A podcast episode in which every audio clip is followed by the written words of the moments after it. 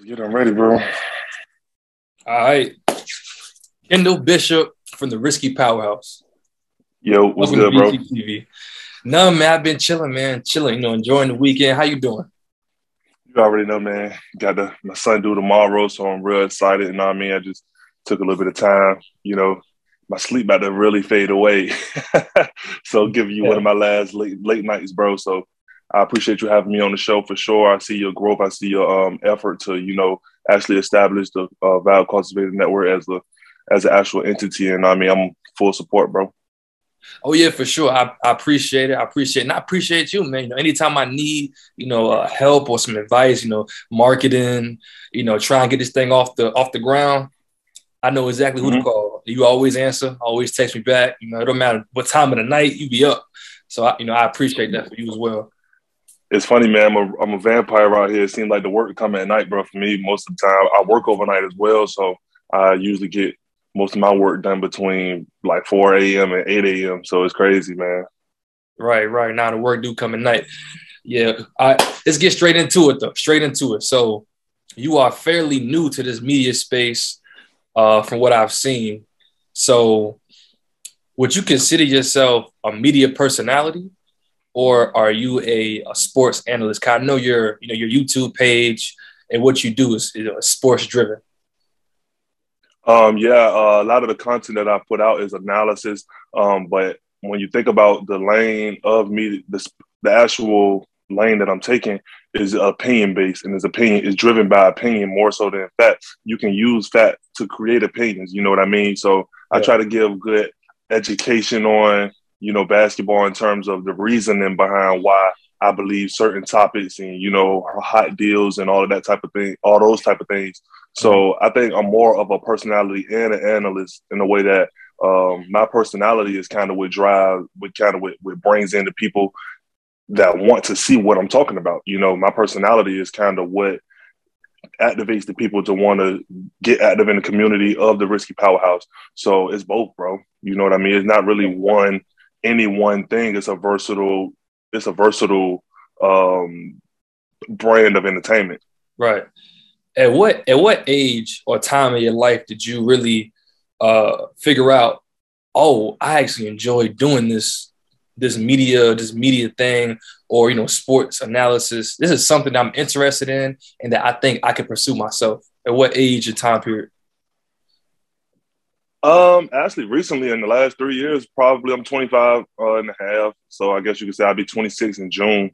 Um, but it came recently. It started with just enjoying conversation with friends, family, you know, opposing people who had different views as me, arguing why I believe such and giving enough facts behind my belief to where they started to believe me. You know what I mean? It, it uh, first, it started with just those conversations, Facebook groups, arguing with people and stuff like that, then I noticed like, hey, I'm doing this for free. I might as well expose my thoughts. Right. Uh, start to record. So the recording part of it, like I record, I edit, um, I purchase all of my own equipment. Like I do all of the factors that it take to get the content out. So it really didn't start like early. It started recently, like the media part of it in terms of wanting to get a MacBook, getting the interfaces, editing, green screen, all of that stuff. So right. it, it, it, it, it stacked up over time. We obviously grew up like in football and basketball and, or whatever sport you grew up around for whoever, whatever area you know was watching. For me in my area, it was basketball and football. So I naturally attracted to the NFL and the NBA growing up. So that's where it all started. Right. But in terms of actually wanting to get behind the camera, wanting to edit the videos, wanting to get the content out to people, trying to build a brand and stuff. That started in the last three years. Okay. How did you come up with the name Risky Powerhouse? And why do you spell it the way you spell it? It's I know it's like a like like two S's, like two K's, you know, like like so what's the backstory behind that? Um, okay, so the backstory is if if you know me personally, you know I didn't play basketball growing up, even though I was tall. Um, I'm six seven, so I'm taller than most mostly everybody that's that's that I'm a, that I come in contact with that I'm around. You know, so yeah. I didn't play basketball. I was in the marching band. So um, after graduating high school, I went to college. I went directly into college, straight out of high school. I marched in the band for four years. What college and you go in those four, I went to Shaw University in Raleigh, North Carolina. Um, went there for five and a half years. Graduated from Shaw University. Go Bears! Uh, yeah, we out here, man. But my first four years out of that five and a half, I marched in the band. And, and within that four years, I pledged three different organizations that were band driven. Um, one is Snare Sci-Fi, which is a snare drum and multi-tenor organization, all about making the words great and the great better, playing playing snare drums and quintas, bro, basically. And then uh, Black Lion, which is a Virginia regional organization, and then uh, Motown Funk Coalition, CIAA Mass Band Organization, Sigma Eta Lambda Incorporated, which is a community mass band organization. So I've pledged a lot of different organizations, but um, Snare Sci-Fi, my my line name in Snare Sci-Fi is uh, Risky Stutters, and that name uh, long another back. It's another backstory behind how I got that name, but I took the Risky um, because Snare Sci-Fi we're S driven, obviously snare drum S drum. You know what I mean? Sci PSI, but you know what I mean. So it's like the, the S's represent a lot in our organization. Uh, that's just a part of how I got the Risky. The Powerhouse came. Uh, I wanted to think of a creative way to describe what I wanted the people to be involved every time they read it. So mm-hmm. I wanted to find a way to get the people saying, I'm in the what? So like I'm a big fan of Master P. So shout out to Master P, uh, the No Limit. Uh, when, he, when when you when you watch um, the different evolution, like videos of the evolution of how he created the No Limit brand, the tank, you know, bout it, bout it. You see, the first thing you thought of was what? Bout it, bout, it, bout it, bout it. Yeah, like that's that's what he wanted to do. He wanted to create slogans. Um, wanted people to want to be in No Limit. I'm a part of the No Limit tank. It ain't no limit to my success. I can be a part of that. You know what I mean? Okay. And that's how he got his brand to grow, where he had something to where people.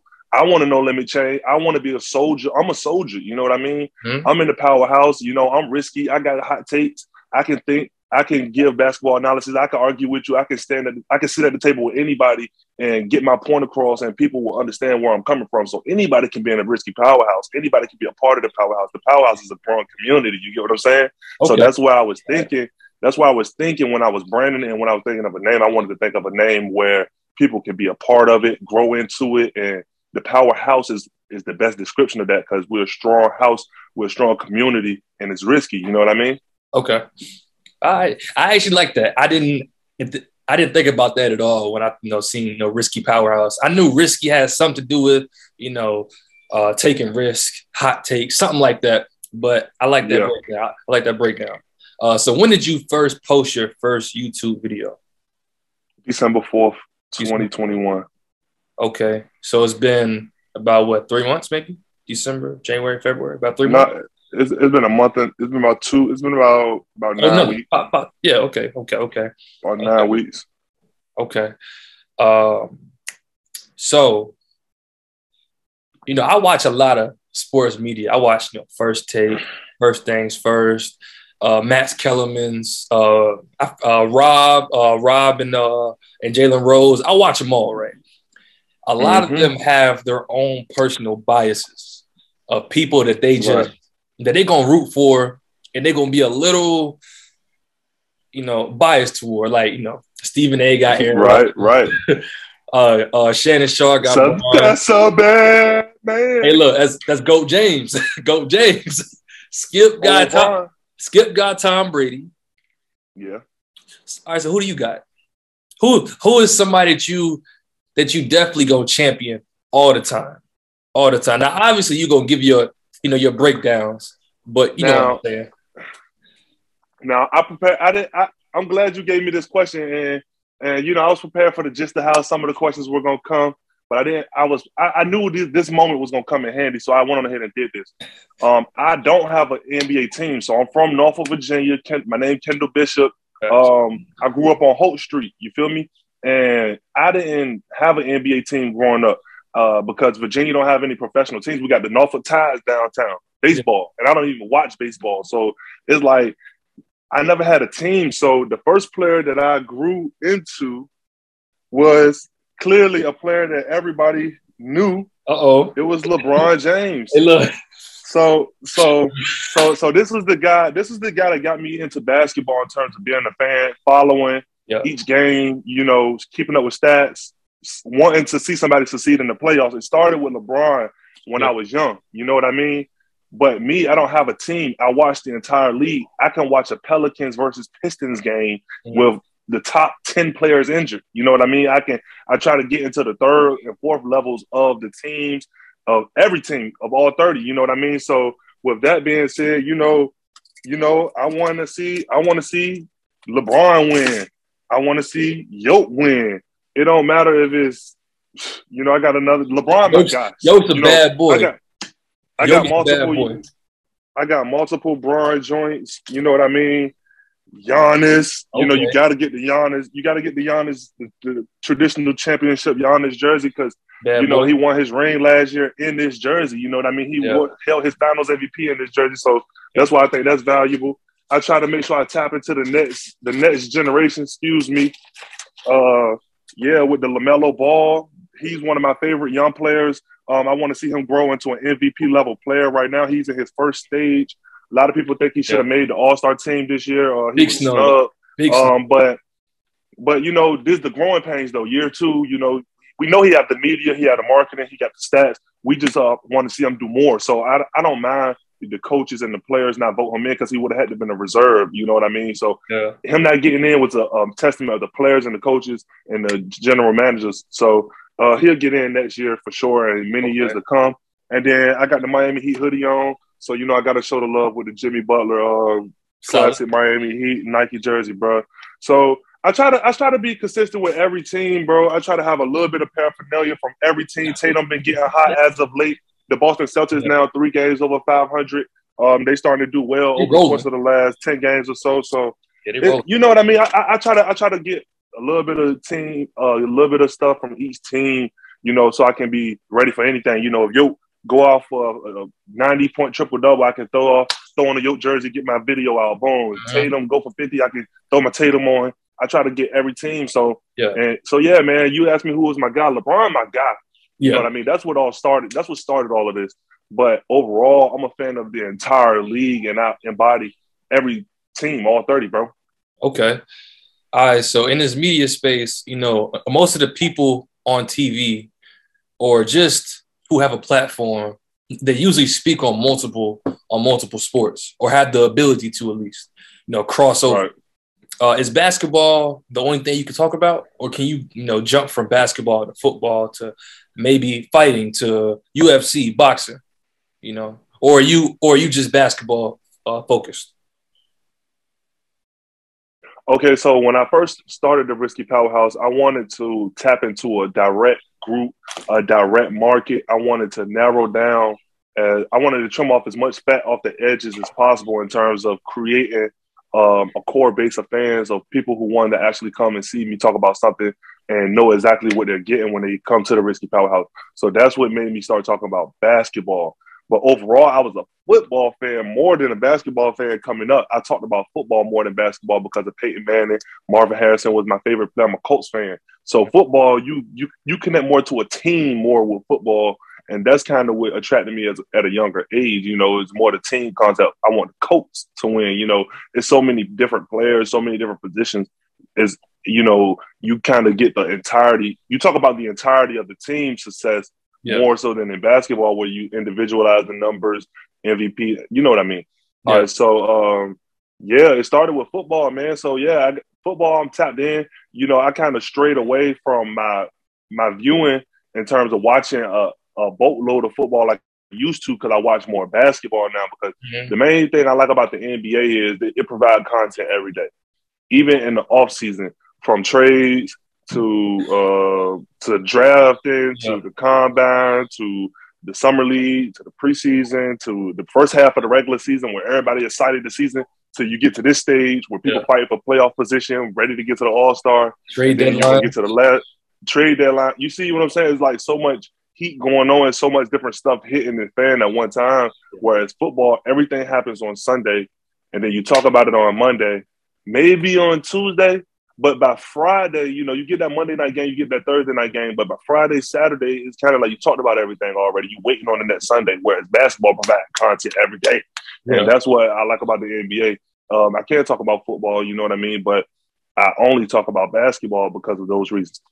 You know what? I respect that. I respect that. I rather I, I rather somebody be a be a, a master at that at that at that one at that one thing than to be I at everything. If that makes sense, like you know what I'm mm-hmm. saying.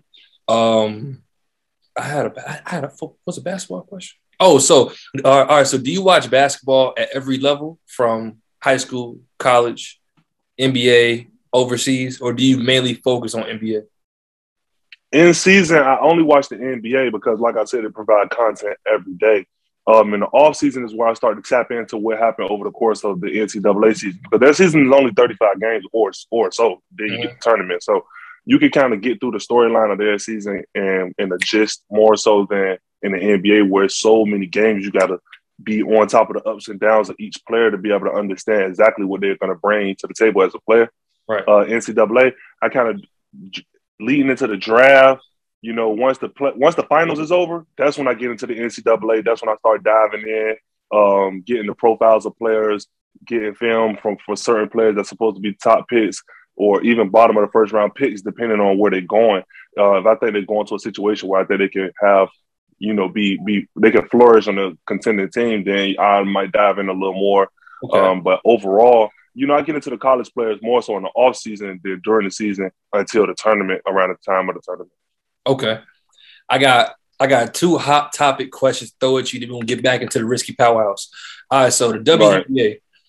Uh, right now, it's been a lot of talk about you know the salaries of the, of the WNBA players. Right now, it's, it's a hot story going on that uh, I can't remember her name. I should have been more prepared. Ham, Ham, uh, Ham, the uh, the uh, uh, the female coach. They used to coach for the Spurs. Mm-hmm. now like one of the highest paid people in the NBA, in, in, the WNBA period. Like she makes like five times more than like the whole Becky Hammon. Becky Hammon. Becky Hammon makes like five times more than the whole roster. Mm-hmm. So that brings to me the question of: Do you think the WNBA is underpaid? Is it just or is it just because you know it it's just mathematics and like they just don't bring in the revenue that they should to garner the the type of salary that they want you know what i'm saying yeah man look bro this this all it is man you you get paid based on the gener- the revenue you generate when you look at the nba at year 25 players wasn't getting paid 50 million dollars Players wasn't getting paid ten million dollars. Right. Magic Johnson signed a, and I, I want to say it was what 1985. Magic Johnson signed a 25 year, one million dollar contract. That's a crazy contract. that was the first one million dollar contract in NBA history, mm-hmm. bro. People wasn't getting paid crazy. They was getting paid as like full time workers in the, you know, the, the league started at 47. So if you go to 67, that's 20 years. Bill Russell wasn't getting paid $500,000 a year, bro. He was getting paid like a full time worker would be getting paid for a regular contracted job right now 100,000, 60,000, 50,000. You had players in the NBA having jobs during the summer because they couldn't afford to, they didn't have insurance. They couldn't afford to just not work during the off season. They had to work to keep feeding their families. You feel what I'm saying?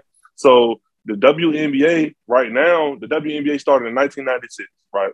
Mm-hmm. So they're in year, they were actually the same year I was born. They're in year 26 or 25.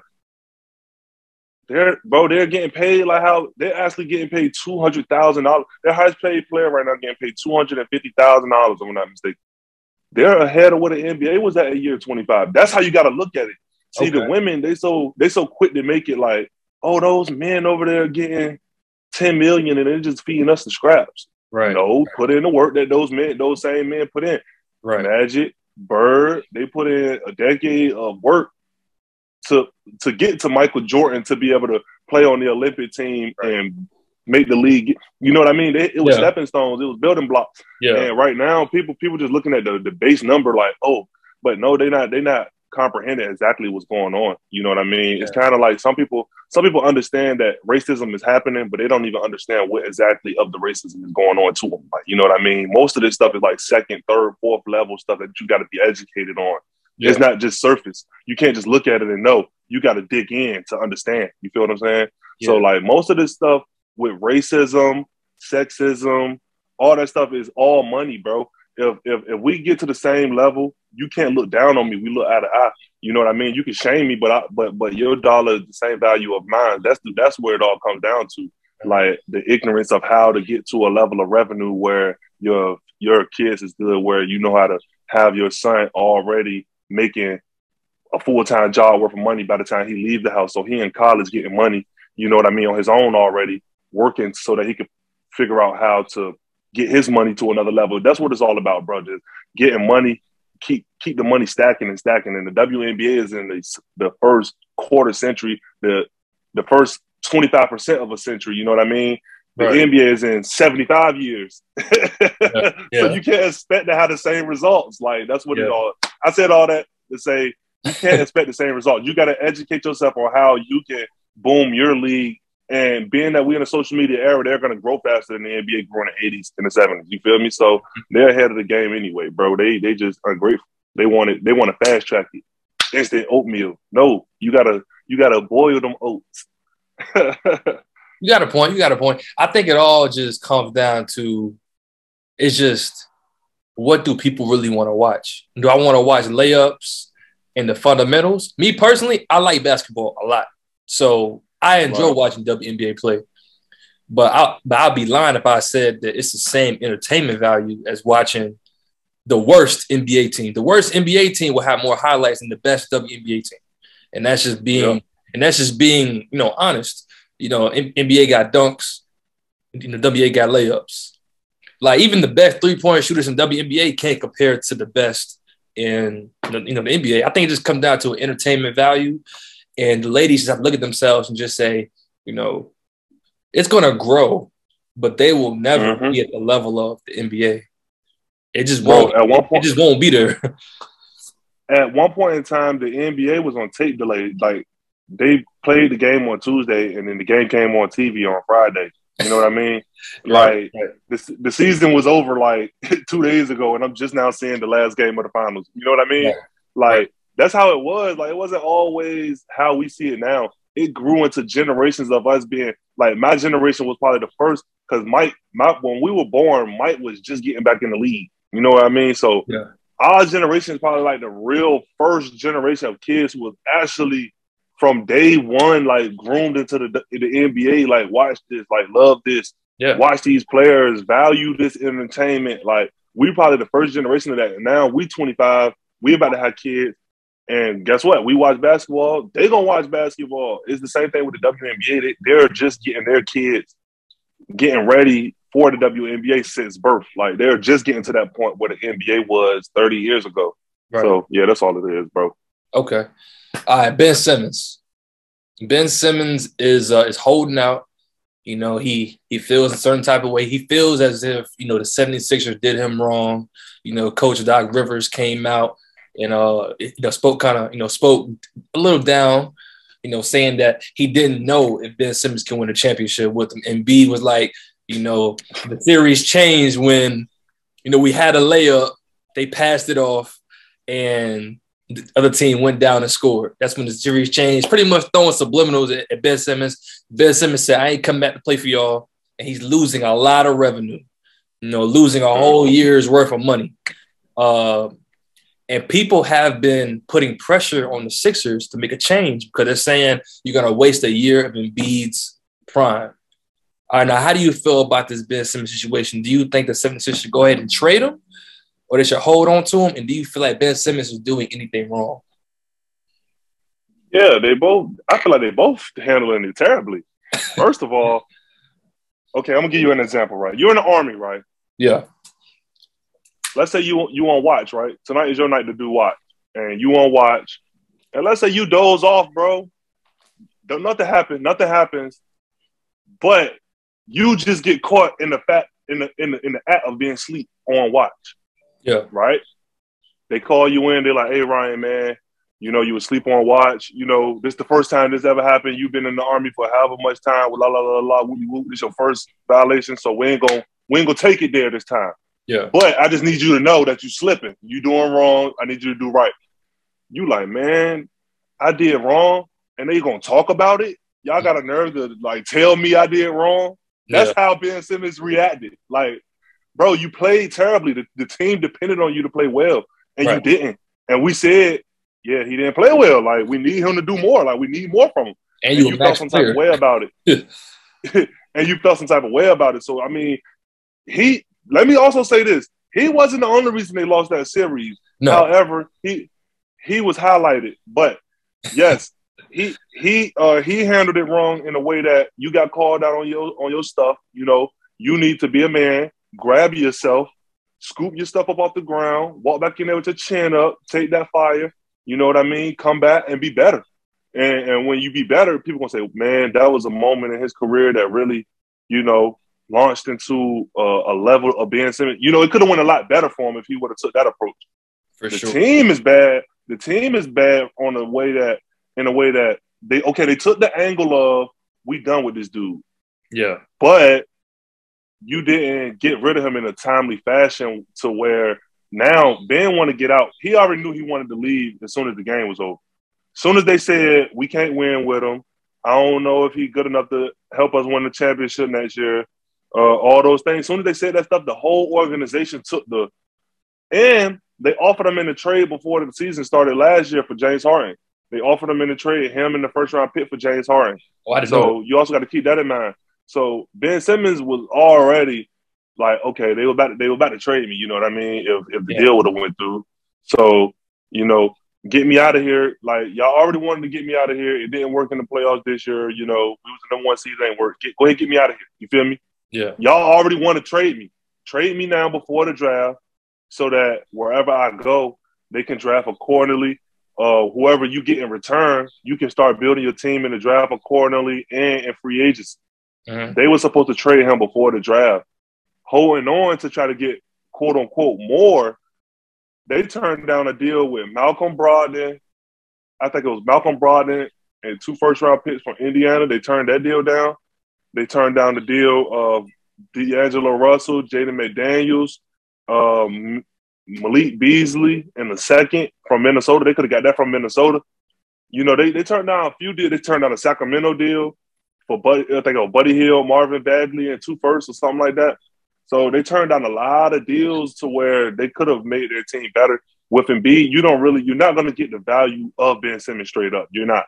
Not what you have to do though, you have to get a package that helps what the team is now. So now at least they get to see how the team operate without Ben. Now they can see what they need to improve, which is defensively on the wing and maybe a little bit more guard play. So you need to get a deal that help the team, not necessarily is equivalent to Ben Simmons. right. But yeah, they both they both doing bad and they both did awful in how they reacted to one another. Ben, once they call you out on your stuff, you're supposed to pick up yourself and come back better, not say, "Oh, well, get me out of here." And the organization, once you take that stance, you were supposed to accordingly get the help because that's when you're gonna get the healthiest deal early. You know, Mhm. once it come out and the draft coming up, teams willing to give out a little more because they because they can prepare for their future better when they got the draft, when they got the free agency and all of those things. So Yeah. yeah, they both handled it terrible, bro. Do you think it's uh it's it's going to be setting a bad precedent if if the, if uh, if the Sixers buckle and just trade him and Ben Simmons got what four years left on his deal? Is it setting a bad precedent? No, because you already, as an organization, took the angle of we we can't use this guy and what we're trying to do. Did The they organization- did they just kind of critique him?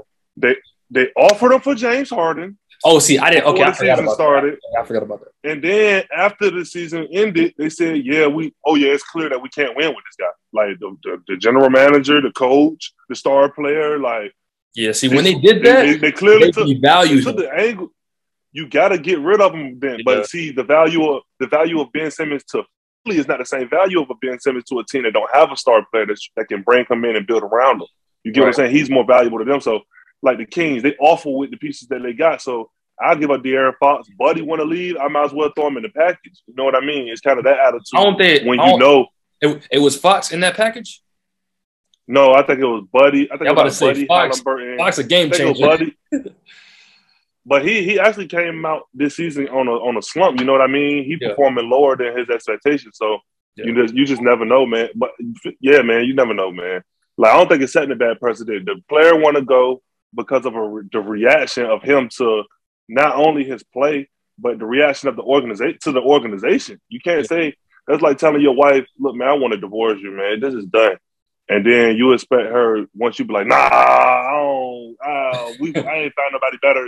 Yeah. I ain't found nobody better. You know what I mean? Oh, I was yeah. just kidding. Just come on, just come on in and be the best wife you can be and cook and clean and work as hard as you can. She's gonna look at you like, bro, no, like you yeah. know what I mean? Okay, that makes okay, okay, okay. Now that you break it to me like that, I feel you because I was on the side of nah, bro. Like you, you, you signed a what five year contract? You, you signed the max, and now you want to leave after a year mm-hmm. because we didn't said a couple things about you. That's obviously true. Yes, you need to shoot more. Hmm. You know, get a jump shot. You know, we paying you, we paying you all this money. You know, critique comes with that. At some point, you gotta look yourself in the mirror and say, "Man, I've been, I've been in the league for five years, six years. I still ain't got a jump shot yet." Like, uh, right there is some credence to what they saying. But you know what? Now that you break it down to me like that, the whole wife scenario, and that's that's kind of the same thing. So I, I, I understand that. I get that. I get that. I get that. All right. Back to Risky Powerhouse. So the Powerhouse, baby. Risky Powerhouse. Uh, so where do you see this thing going, man? Like, it's like, what do you see the YouTube channel and just you as a personality? Like, where do you see your brand going to? Okay, so right now we're um as as a channel, I have uh, 1,361 sub- total subscribers. Uh, like I said, I, I, dropped my first video on December 4th. Um, it's February 6th right now, so uh, the growth is is steady, is uh constant and steady. And what I want to do with the channel is obviously I, am becoming um an entertainment uh brand, and in the way that how in the way that I create my content, like I told you, I, I produce my own videos. Um, I edit my own videos. I uh, I do everything on my own, bro. So is that, is that something important to you? That's something important to me because yes, because I'm teaching myself not only how to how to be behind the camera, but I'm teaching myself the intangible things with the camera that you have to do to be able to launch shows. So when you start getting into doing live shows, when you start getting into uh, signing contracts to to uh, work with, partner with other shows, partner with other companies to do different do different activities and different deals. Um, I bring more to the table than just being behind the camera and making people laugh or entertaining these people who who's interested in basketball or anything like that. You know what I mean? It's more than just that. Um, we can take the powerhouse. I'm um, taking the low. I just got a logo made. Just got my introduction made. I'm trying to work on different ways to create not only just videos, but give more of a show. You know what I mean? Yeah. Um, the finals coming up this year. I'm trying to arrange something now. I got something brewing now where um, I'm creating a panel and we can get something going that's similar to. Um, have you ever seen uh, Open Court on yeah. NBA TV? Yeah, yeah, they got something like that. There. Yeah, yeah, something like that with more. You, you know, I'm trying to get a panel of content creators and other people who have in-depth thoughts and passionate about the NBA, just as passionate as I am. You know about their knowledge of the NBA. Try to get all these guys on a panel um, execute the show, um, edit the camera cuts, add backgrounds, give the theme song.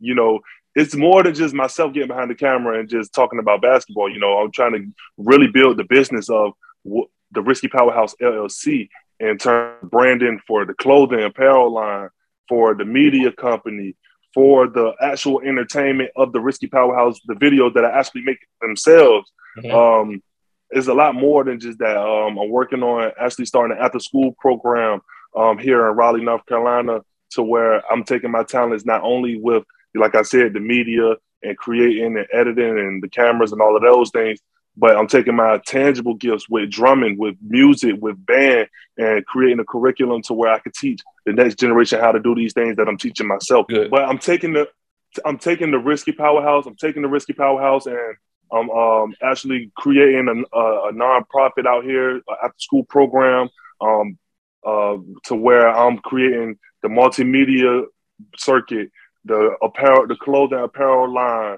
um, the actual entertainment with the content that I produce on Instagram, the videos themselves, and my tangible gifts in terms of marching band, music, drums, teaching, um, tapping into the next generation. You know, I want to use the Risky Powerhouse to launch to the leader of the Pat nonprofit, and I want to intertwine teaching all of the things that I'm learning in this process of building a risky powerhouse as well as producing quality content and quality uh, uh, uh, uh, product. You know what I mean? So okay. you gotta. It, it's not only selling a dream. You know, it's Master P, bro. Master P says it's easier to sell a product than it is to sell a dream.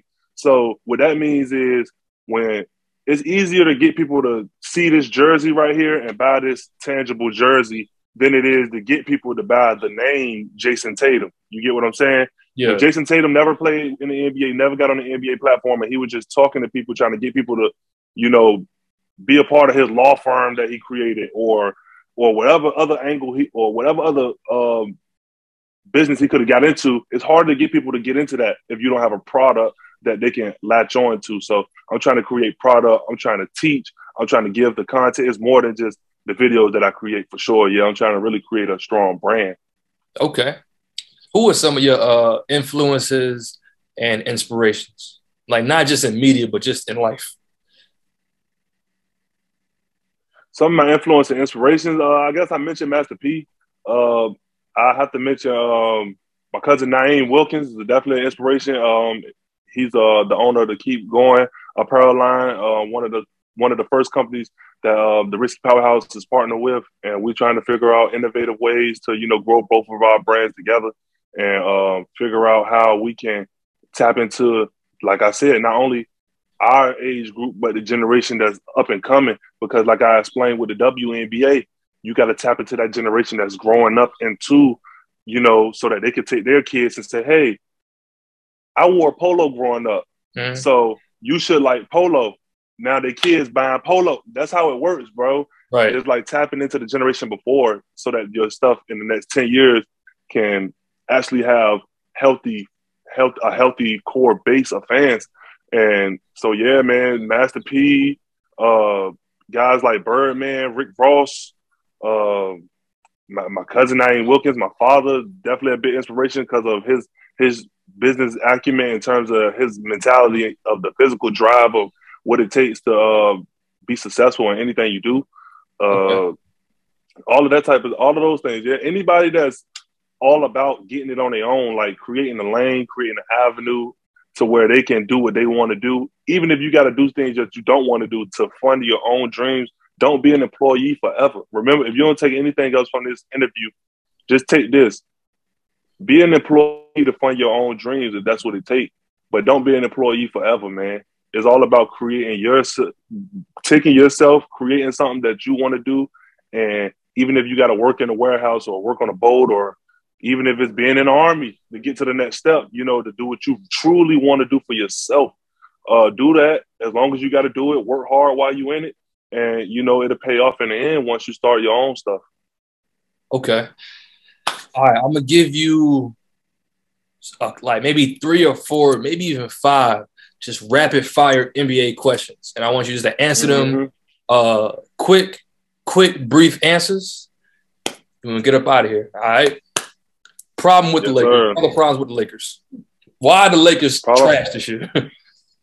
the Lakers is trash because of their they sacrificed the defensive the defensive um, concept of their team because last year they felt like when LeBron and Anthony Davis was out, they didn't have enough offense. Um, so they sacrificed their defense, their defensive players for offensive players. So now their team defense is trash as a unit. And then when you add on the fact that LeBron and Anthony Davis are top two players, and they've only played three games together. They're three and zero oh when they play together, but they only played three out of the 48, 45, however many games they've played so far. Right. They only played three together, so that's been an issue.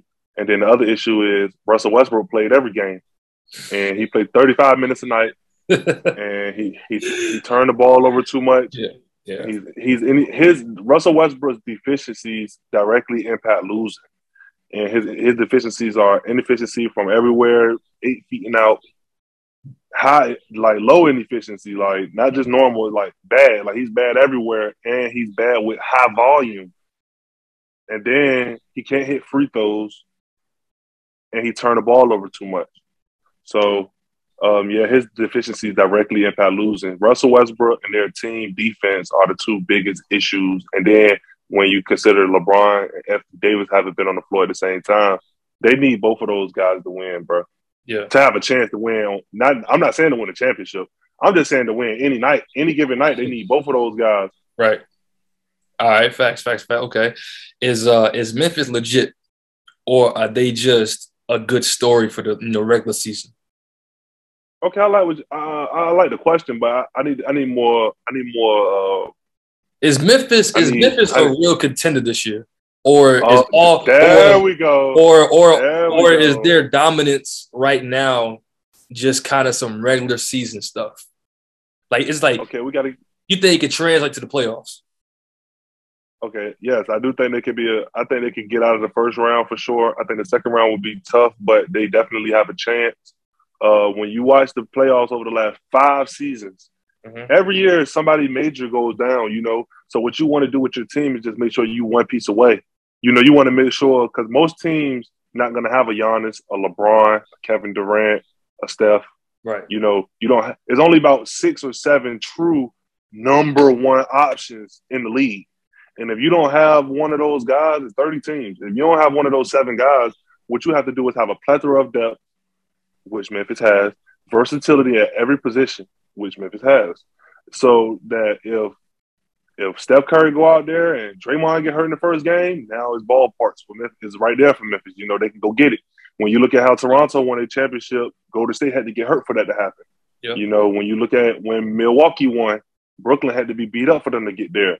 Even when you look at the Lakers, the Rockets was beat up and Miami was beat up in the bubble.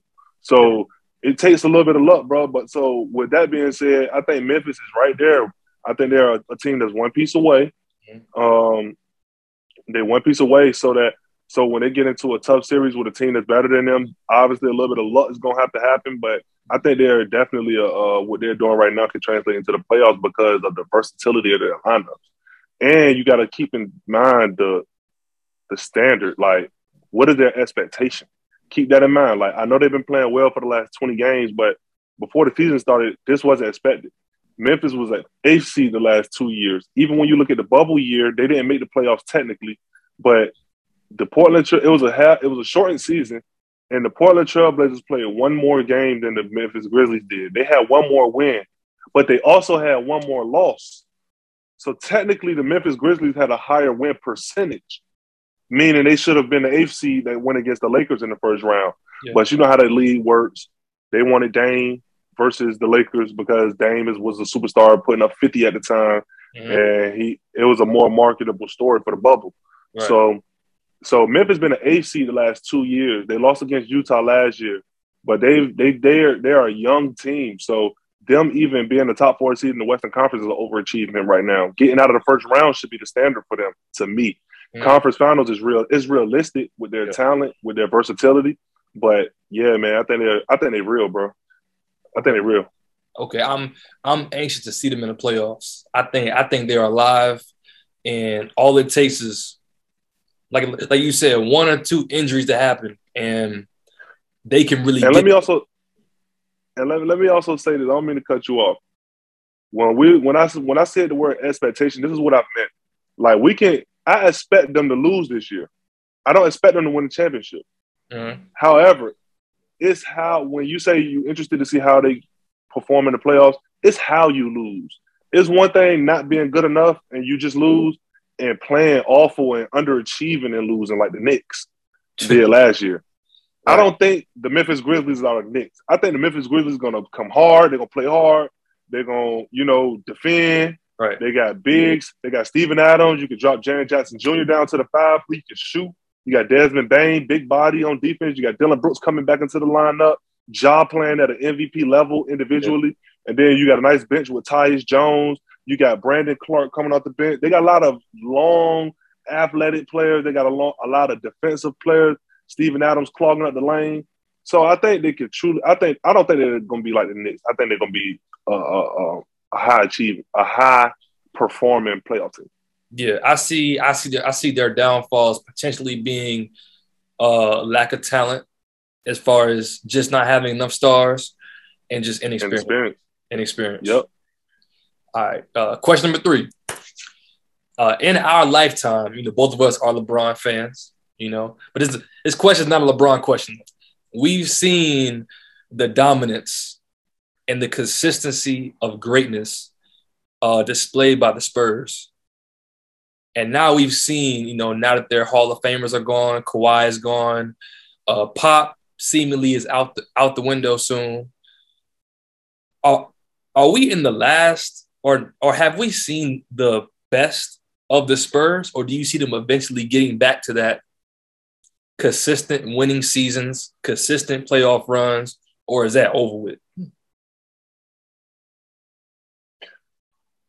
I think um, we have seen the best of them. When you say have we seen the best, I think the best of them. When you look at Tim Duncan, it's hard to find a player, bro, that can be that consistent, that dominant, that that that efficient, offensively and defensively, that unselfish, you know, that um, willing, you know, for 20 years, bro. 20 years, this dude was a 15 time all defensive player. Yeah. He's a 15 time all NBA performer, bro.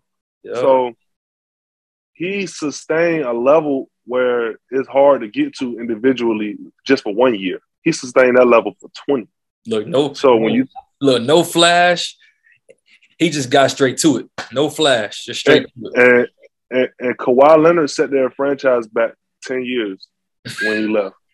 yeah. Real talk. If, if, if No, Kawhi right. Leonard stays, if Kawhi Leonard stays, Tony Parker never goes to the Hornets. Tony would have still faded away soon with, within the next two years. But you know, Ginobili, you know, they would have they would have kept everything intact and they would have retooled everything better with Tony fading out, Ginobili fading out, Kawhi signing a five year deal. Yeah. You know, now you're gonna get now you're gonna get some people that come in and be a part of the Spurs way. You know, so or or them back ten. Or you can say that the Spurs dodged the bullet because Kawhi can't stay healthy no more.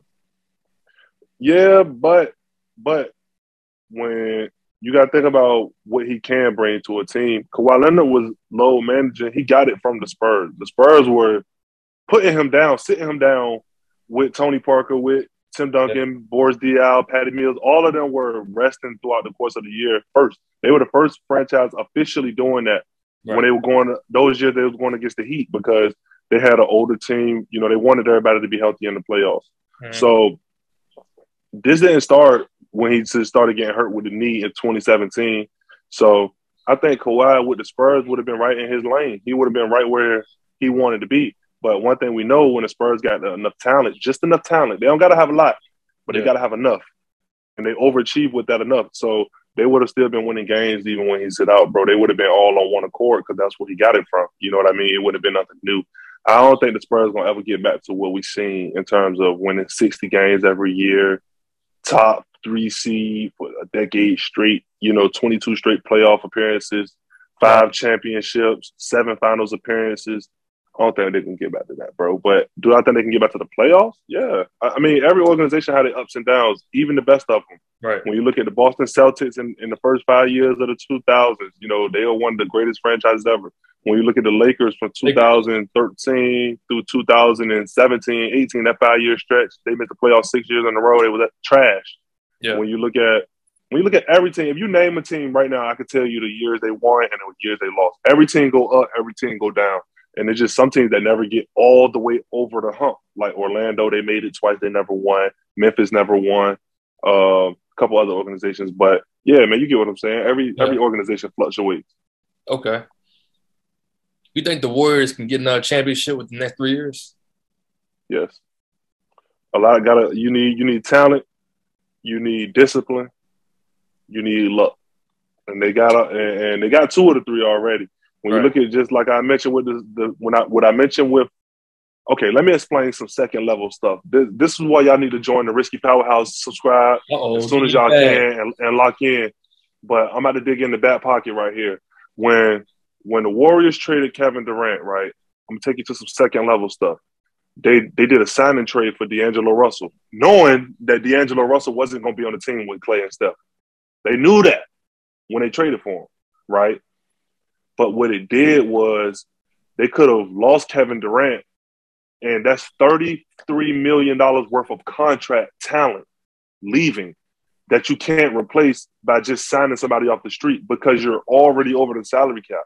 So the Warriors can't sign nobody. They can't just if, if, if James Harden wanted to go to the Warriors next year, it'd have to be a signing trade because the Warriors will have to give up some money to get him in. They can't just sign him because they already paying so much money to other players, right?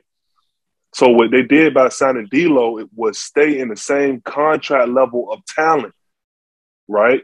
You traded D'Lo for Andrew Wiggins, which was probably uh, the talent probably right there, you know, top two picks. Neither one of them franchise players, but they both good in their own right for their positions, right? Mm. But what the Warriors did was they kept that same level of contracts, but at a different. They just filled in the position they needed, which was the small forward instead of the point guard. Right now, you got Steph back making fifty million a year, forty nine million a year. He's the MVP. You got Clay back making 39, 41 million dollars a year. He's the All Star. You still got Kevin Durant's contract value in Andrew Wiggins and James Wiseman combined. Because if you take their contracts and put them together, it's Kevin Durant contract.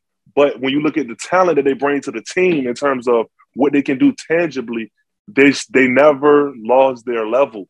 They were just hurt for the last two years. You get what I'm saying? Yeah. So now that they're starting to get everybody back, what we're seeing, along with getting the talent back that they never lost, they've been grooming second round picks, first round picks, and Jordan Poole, Damion Lee, Toscano Anderson. Yep. Kevon Looney been getting a chance to play a lot of minutes the last couple years because uh, of the team being hurt. Uh, Draymond been with the team since he never stopped playing. So he been leading these young guys, telling them, "Look, when Steph Clay come back, this is what's gonna happen. This is how y'all need to play this."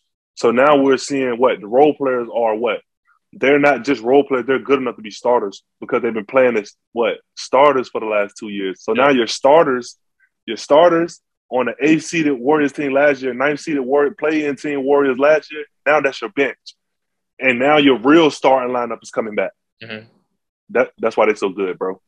Okay. Contracts, bro. They know how they they they should. Joe Lacob, their general manager, is a one, bro. He kept them contracts, and they and yeah, they paid two years of crazy contracts to be in the lottery. Yeah, they did, but that lottery picking James Wiseman was worth it, and then keeping paying for those two years is going to keep them in championship contention for the next four years. So, yeah, man, they can they can definitely win a championship. Need a little bit of luck, but they got the coaching, they got the defense, they got the offense, they got the talent, they got the depth, bench, bro. Any sky's the limit, bro. They can win multiple. They could win multiple if things go their way.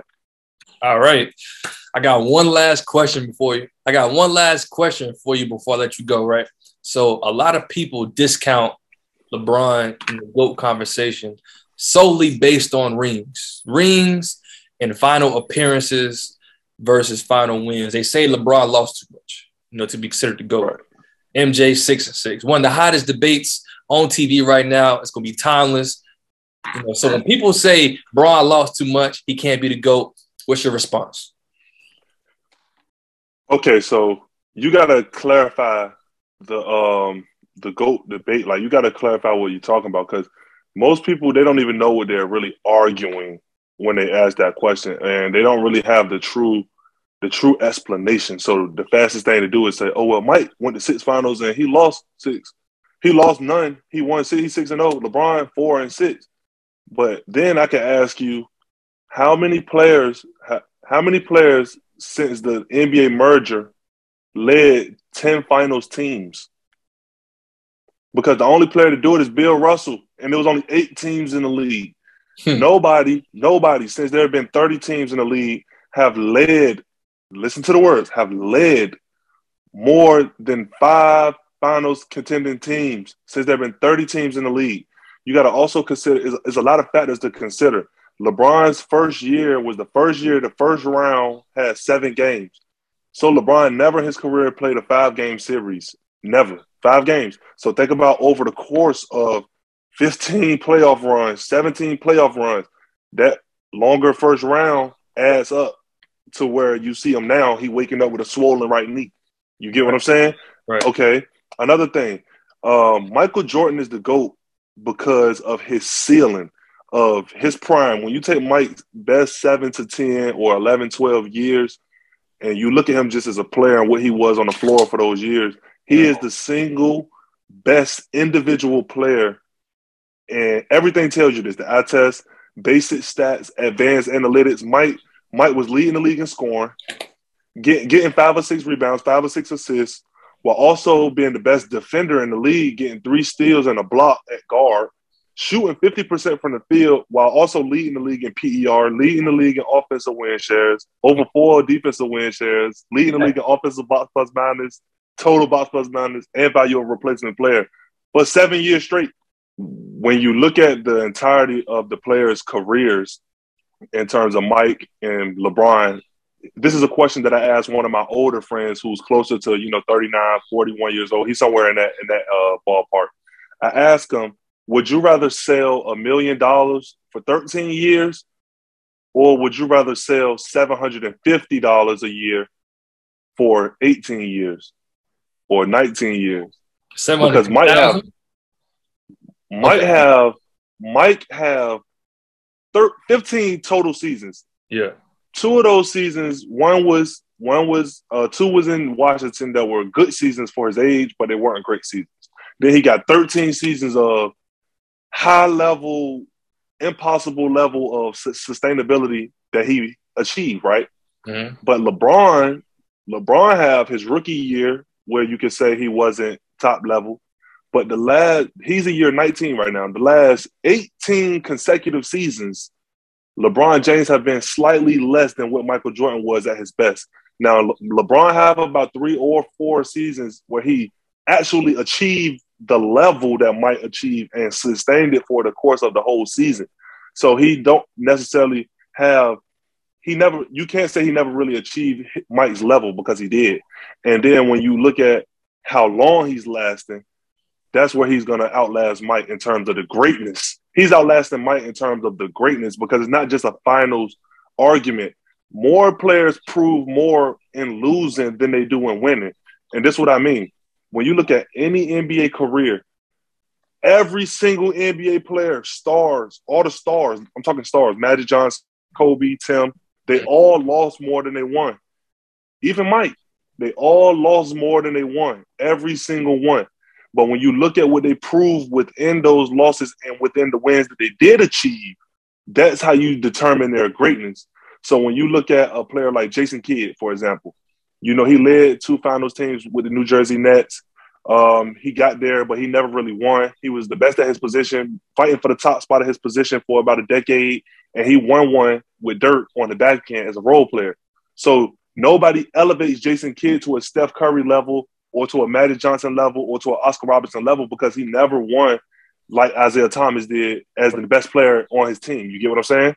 Right. So when you look at LeBron, he lost six championships, but his stories within those 10 finals appearances. Think about this. It's 30 teams in the league. LeBron James was in the finals every year consecutively from the time I was in eighth grade to the time I graduated college. Crazy, right? Crazy. He then leave Cleveland and go again after I was out of college.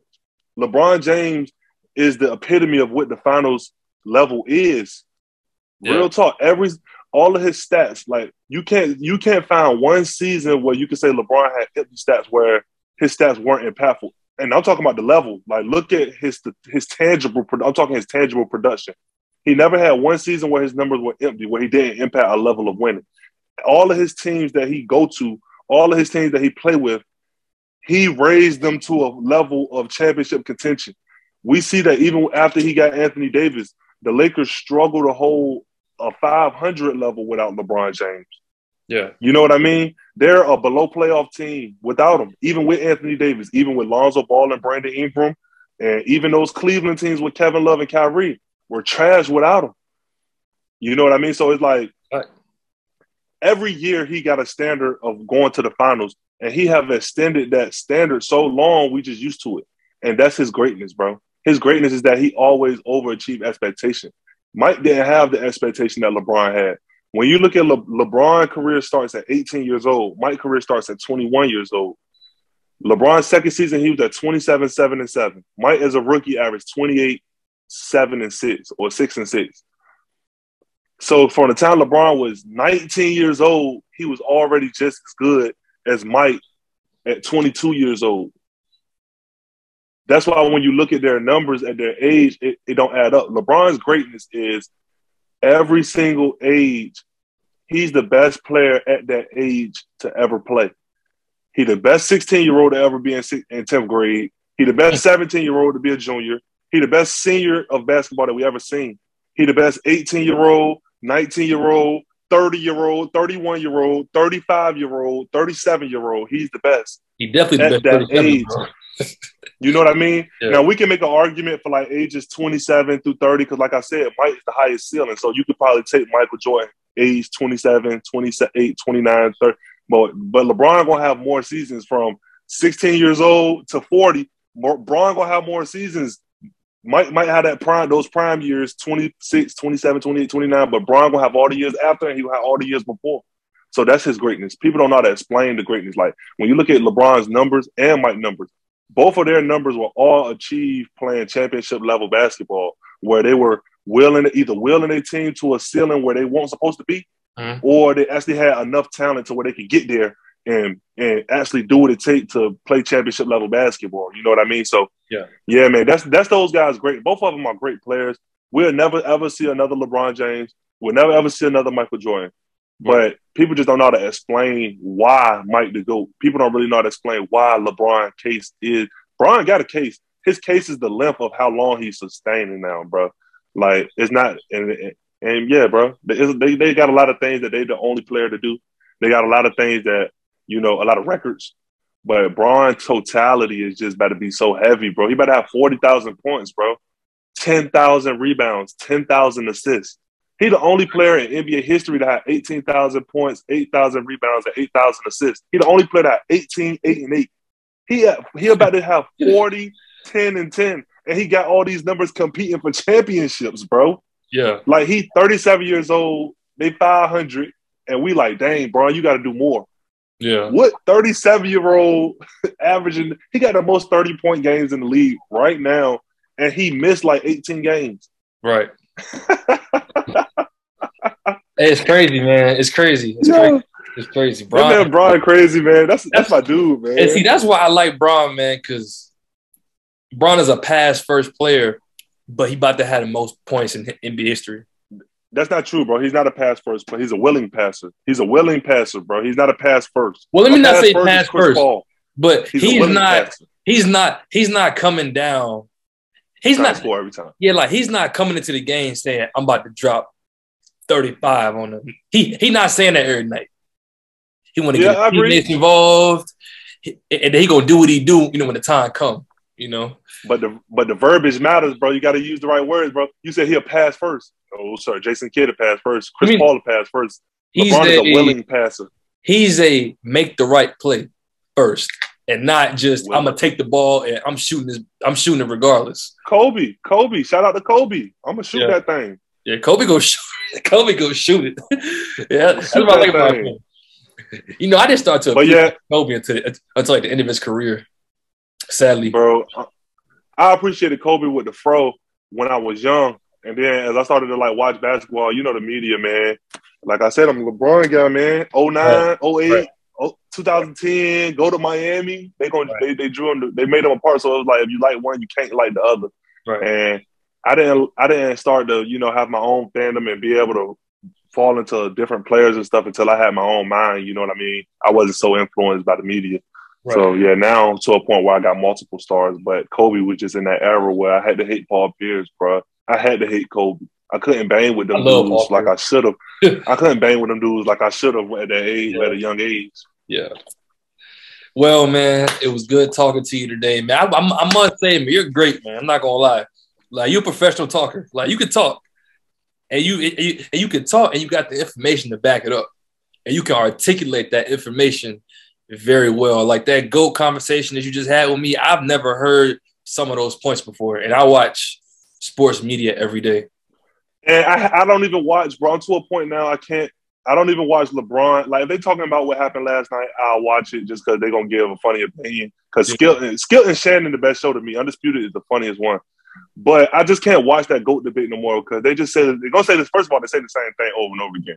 And then second of all, they don't have all of the facts. They don't say everything they need to say. Especially, I'm ashamed. I, I put a lot of shame on people like Chris Broussard and Stephen A. They always say I'm the old school guy that you know I've been kicking balls since the barbershop days. Yeah. But y'all always say the same thing. Y'all don't even Stephen A. just to a point now when you talk about the GOAT, he just say it's nothing LeBron can do to pass Michael Jordan because Michael Jordan is what I watch, and that's just period. He don't even give his reasoning no more. Like I'm gonna, t- I'm gonna tell you, I, I, don't, I don't like that stuff, bro. I, I need education. You got to educate people that's not knowledgeable, bro. I'm gonna tell you, Nick Wright. Nick Wright has the best. Oh my god. He he gives the best goat debates when it comes to LeBron because you know how you you know how you just broke down something that I never heard before. Nigga Wright be doing that. nigga Wright. I like Nick Wright. You don't like Nick Wright, do you? I can see it in your face. I, I, I, don't like Nick Wright. I don't like Nick Wright because some of the points that he made be so oblivious, bro. Like it'd be like, come on, bro. I know you you making LeBron fans look bad when you say so. Like some of the stuff he say, he make it sound like LeBron can't do no wrong. And it's a lot of times, bro. I've seen LeBron give up on his team straight up, and I'll say that, bro. I'm a LeBron fan. That's my number one player, bro. Yeah. Like that's the play. I've seen him give up on teams. Yeah. I've seen him not not give his all. Uh-huh. I've seen him, you know, stop playing defense for two whole seasons in Cleveland. Those last two years in Cleveland. You know what I mean? Yeah. And I and, and when he did wrong, and people call him out on his stuff, I say, hey man, I can't defend that, but Bron's still my guy. I'm still rocking with it. You feel me? Yeah. But Nick, Nick Wright make it seem like Bron can't do no wrong, but that's the only thing I don't like, man. But when he say who's the better player, well, LeBron shoot better from three. He shoot better from two. You know, he's he can guard one through five. You know, he got more points, more rebounds, more assists, more playoff points, more playoff rebounds, more playoff assists, more playoff steals. He got more of this. He got more of that. He shoot better this, that, that. Mike, bro, Michael Jordan individually is the better player. When you just take the player in a nutshell, which player is better at their best? Michael Jordan is so? a better player, bro. Yes, so? bro. 30, bro, listen, I'm gonna just give you the raw numbers. 36, five rebounds, six, six rebounds, five assists, three steals, a block, shooting 50% from the field and 85 from the free throw. LeBron is 27, 7, and 7. Best? That's his best. That's, that's his best numbers, 27. Bro, LeBron, I just gave you Michael Jordan's average. 30, okay. 6, and 5. This is LeBron's average. 27, 7 and 7, a steal and a half, nearly a block, 50% from the field. He is slightly better from three, but he's terrible from the free throw compared to Mike. Mike is yeah. 85. LeBron is like 73% from the free throw career. Yeah. So, like, they're similar. When people make it seem like LeBron is just so much more versatile than Mike, he can do more stuff on the floor. That is a complete lie, bro. Michael Jordan was quick as a cat, and he can jump like a, a, a jump out the gym, bro. Right. You know what it is? People just uh, like I know for me, I I didn't grow up watching you, shit. You, you didn't grow up watching either, but like you know, yeah, you know, you got to go back and, and you got to go, back, and, and watch. It. Yeah, like I, I didn't go watching Michael Jordan day in day out. You know, so they're similar, bro. They're similar in terms of the impact that they bring to the floor. Mike is a better scorer. Obviously, LeBron is a better passer, but Mike is a better defender. Mike is a way better defender than, Mike, than LeBron James. LeBron is a more versatile defender. He got more skill in defense, in defense, but Mike is a more polarizing, game changing defender individually. And and that and, you know people try to make like I said, Mike the best individual. LeBron was slightly less of a player, but how long he's lasting is what's making him more great. You feel me? Okay. All right. Well, like I said, man, it was good talking to you today, man. Um, you're great at what you do. I've been learning a lot by watching your videos. Uh, I wish you nothing but success. And um, I definitely plan to have you back on. You know, definitely have you back on. Uh, so yeah, man. So well, go ahead. Go ahead. I want to say one more thing, man. What's I want to shout out. I want to shout out to the Vibe Cultivator Network, man. My boy Ryan doing this thing, really trying to grow and um, create his own lane, man. That's the main thing I support. I love to see guys on an independent wave, and anybody from Norfolk, you know, I got the utmost support for them. Y'all get out there, y'all follow the Facebook page, um, y'all follow the Instagram page, y'all tune in. Um, I see you just got on um, uh, what's on Patreon. I'm gonna subscribe to that, bro. Right after the episode for sure, bro. I'm definitely gonna lock in. And, and I ain't forget, bro. I ain't forget the Patreon subscription and stuff. So y'all just make sure y'all hop in. Y'all subscribe to the Risky Powerhouse on YouTube. Follow the Risky Powerhouse on Instagram, Twitter, and Facebook. Get in the Facebook group and you know get active, man. We out here trying to do it, and we can't do it without y'all support.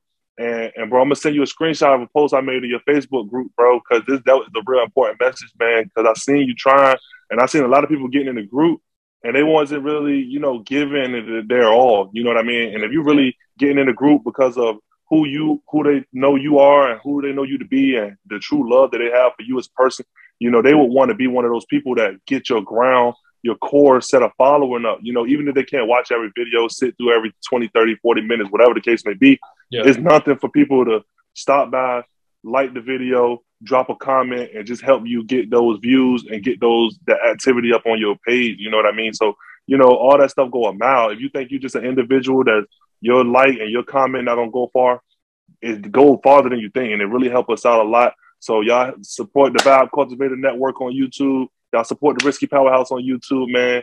And yeah, man, we out of here. I appreciate you having me on the show, bro. I really do. My man, my man. All right, man. VCTV, uh, signing off, signing off.